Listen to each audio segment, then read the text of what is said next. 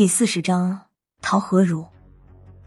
到了村口，郝文明和林峰他们站在一辆北京吉普旁边，见我们到了，他们几个迎了过来。郝文明先对高亮说道：“高科长，东西都准备好了，用不用再检查一下？”高亮点点头，说道：“看看也好，别到时候出了什么纰漏。”郝文明从车厢里拿出来几样祭祀用的物品。这时是七五年，物资还很是匮乏，除了几摞烧纸之外，也就只有几个苹果和一瓶白酒了。不过在贡品的旁边还放着一个骨灰盒，不光是萧三打我，就连萧和尚都是一愣。不是说好去扫墓吗？带着骨灰盒是什么路数？胖子，怎么还有一个骨灰坛子？萧和尚向高亮问道。我将细节调整了一下，高亮说道：“三个大老爷们一起扫墓，看起来不太像那么回事。于是我稍微改了一下，我和三达去扫墓，你去埋这个骨灰坛子。”萧和尚看了高亮一眼：“凭什么你们扫墓，我去当孝子？有孝子大家一起当。”高亮没理他，径直走到萧和尚跟前，将骨灰盒打开。摆到萧和尚的面前，看见骨灰盒里的东西，萧和尚的汗都出来了。用不用玩这么大？刚说了一句话，他好像反应到了什么，脸色涨得通红，瞪着眼对高亮说道：“高胖子，你什么意思？我说嘛，怎么要我拿骨灰盒？你打算要我和那个陶什么的同归于尽？”他们站得有点远。我看不到骨灰盒里面装的到底是什么，能让萧和尚反应这么大。高亮盖上了骨灰盒，朝萧和尚翻了翻眼皮。就算要同归于尽，指望得上你吗？你就是负责拿着，看着不对就往三达的手上送。他回头看了我一眼。三达，这个就麻烦你了。我在萧三达的体内，还是分不清现在是不是在做梦。可能是因为这个身体不是我的，加上有上一次的经验，我也没有太害怕。只是我已经完全失去了支配这个身体的能力，只能借着萧三达的眼睛和耳朵，眼睁睁的看着事态的发展。萧三达似乎早就知道骨灰盒里装的是什么东西，眼神根本没有朝骨灰盒那边瞅。他也不理高亮，只对萧和尚说道：“和尚，你自己小心一点。”在里面要是有什么不对头的，什么都别管，把骨灰盒扔过来，你就跑。不至于吧？还真能用得上骨灰盒里面的东西？萧和尚打了个哈哈。那个姓陶的活到现在，怎么算也有一百二十多岁了吧？我一直都没弄明白。我们特别办清朝出动，就为了一个老棺材瓤子。太给他脸了吧！老棺材瓤子，高亮冷笑了一声，他说道：“你知道不知道，民国十五年那次的动静多大吗？当时的宗教事务处理委员会为了抓他，搬出了江西龙虎山六十四代天师张慈恩。就这，宗教事务处理委员会还有将近一半人马，都交代在你说的那个老棺材瓤子手里。”高亮说完。萧和尚还是有些不服气。鬼道教的人，之前我也抓到过几个，本事一般嘛，不像是你说的那么厉害。就算他是教主，本事大上十倍，也不见得有你说的那么玄乎。再说了，宗教事务处理委员会里都是些什么种？什么时候吃过亏？这个姓陶的有什么地方？能吸引到宗教事务处理委员会的大爷们不惜血本去对付他。我借着萧三达的目光看了看萧和尚，他好像对这次的目标人物了解的并不多。这个陶和如不简单。高亮对于这类的事情知道的不少。当年杨陶赵三人建立鬼道教的时候，最难惹的是姓杨的。鬼道教的术法却是陶和如传出来的，就连那个最难惹的杨教主。也不敢说能把鬼道教的术法都练全了。据传说，陶和如手里面还藏着当年天理教的天理图，就这一条就够宗教事务处理委员会送陶和如去奈何桥上走一回的。天理图，高亮这三个字一出口，我明显的感觉到萧三达的身子剧烈的颤了一下，随之而来的是他越来越快的心跳声。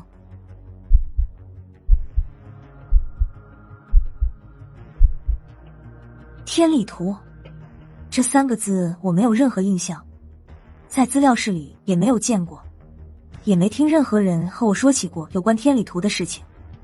这天理图到底是什么东西，能让萧三达这么激动？天理图，萧和尚喃喃的重复了一遍，他的脸色变得有些难看，接着说道：“真的假的？不是说根本没有天理图这回事吗？有没有？去了就知道了。”肖三达说道：“我在他的身体里面，能感到自打听到了天理图这三个字，肖三达的内心已经开始蠢蠢欲动。我有一种强烈的感觉，现在肖三达的注意力已经从陶和如身上转移到了天理图上面了。江湖传说，别太当真。天理图谁也没见过，是不是杜撰的也不好说。高亮眯缝着眼睛看了一眼萧三达，说道。差不多了，该上路了。萧和尚白眼皮一翻：“高胖子，你会不会说话？什么叫上路？说话注意点，你能死啊！”萧三达抬头望了一眼已经升起老高的太阳，说道：“时候是差不多了，再晚就不像是上坟扫墓的了。”说着，他也不管高胖子和萧和尚，自己拉开了车门。第一个钻了进去，萧和尚和高亮互相看了一眼，都没有说话，跟在萧三达的后面，进到吉普车内，分别坐在萧三达的左右。刚才这三人说话的时候，郝文明和林峰两个都很识趣的躲开了。现在见三位领导已经上车准备出发了，这两人才快步走过来。林峰坐到了副驾驶位置，郝文明发动了汽车。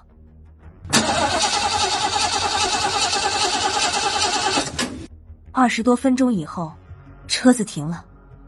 郝文明指着远处一个小山包说道：“到了，三位领导，那个山包的后面就是南山墓地。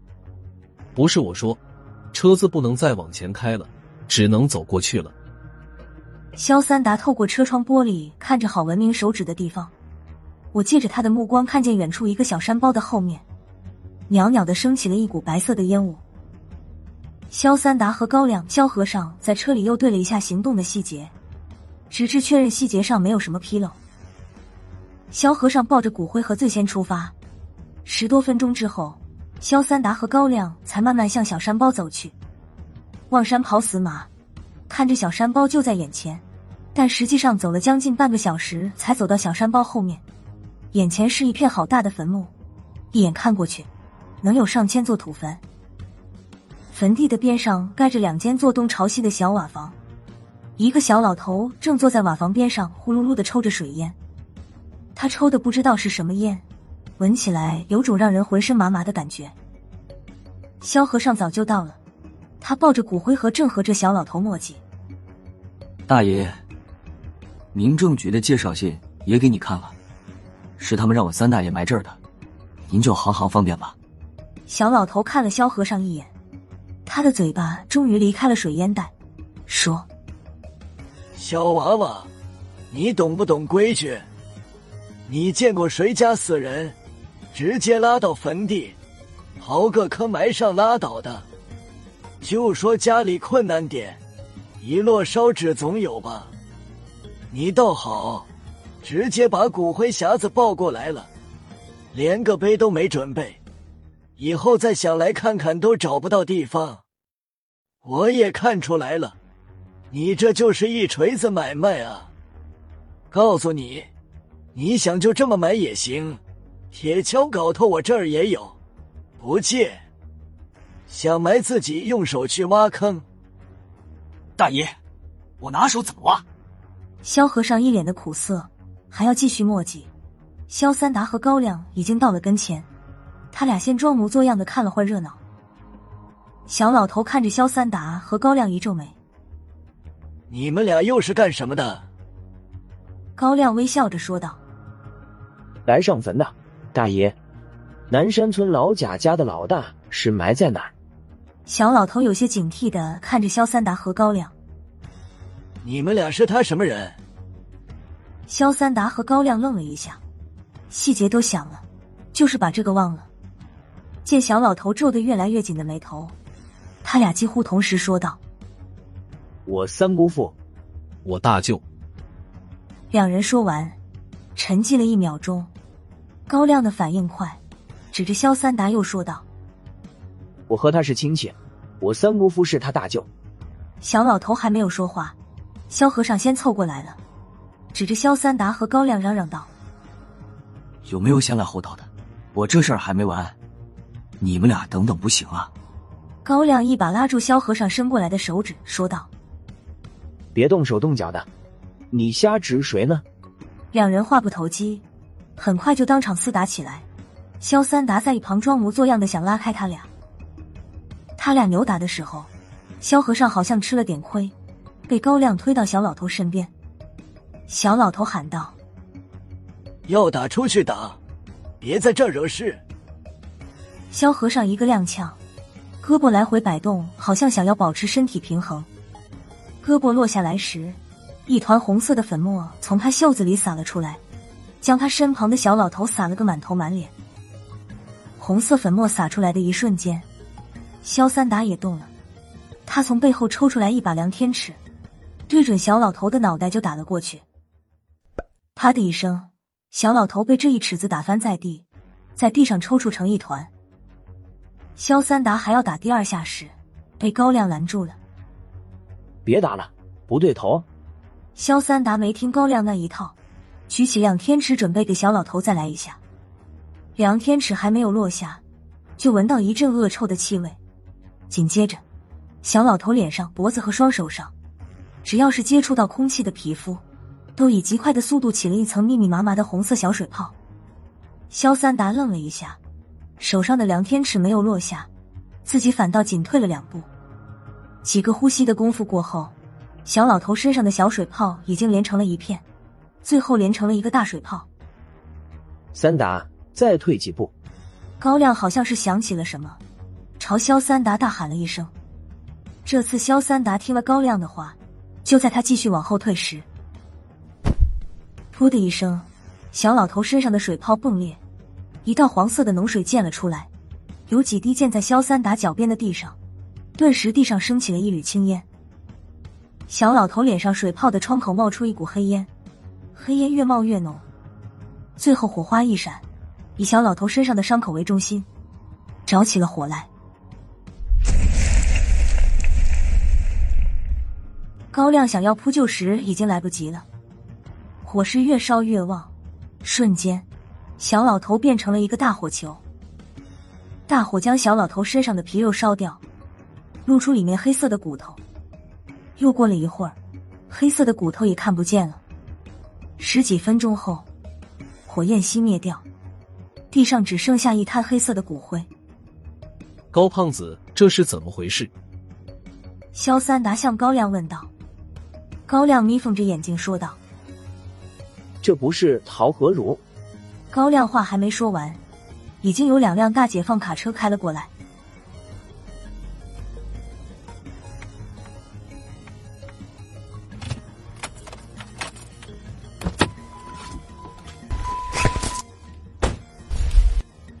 车刚停稳，蒲大哥第一个从车上面跳下来，紧接着，其他特别办的调查员也都从车上跳了下来。蒲大个手提着那把曾削掉过赤霄脑袋的宝剑跑了过来，看见满地黑色的骨灰，他愣了一下。这是陶和如，怎么烧成这样了？这不是陶和如。高亮重复了一遍他刚才说的话。这是陶和如安排的替死鬼。不可能。蒲大个听了直摇头。他又不知道我们来抓他。平白无故的安排什么的替死鬼？他真的不知道我们今天会来吗？高亮眯缝着眼睛嘀咕道：“我看未必吧。”胖子，你什么意思？能不能一次说明白？别说一半藏一半的。蒲大哥是个急脾气，他和高亮虽然同事很久，但还是不习惯高亮说话的方式。高亮也不生气，嘴角略微翘了翘，说道：“等着，给你看点好东西。”说着，直接走进小老头黑色的骨灰堆里，也不用工具，直接用脚在里面划拉。我借着肖三达的眼睛看得清楚，地上的骨灰有些还闪着火星。高亮也不在乎，最后直接动手，在骨灰堆里翻来翻去的，也就两三分钟的功夫。高亮一声轻呼：“有了！”再看他的手上，已经拿起来一根像针一样的物体。可惜肖三达距离太远，看不清高亮手里拿着的是什么东西。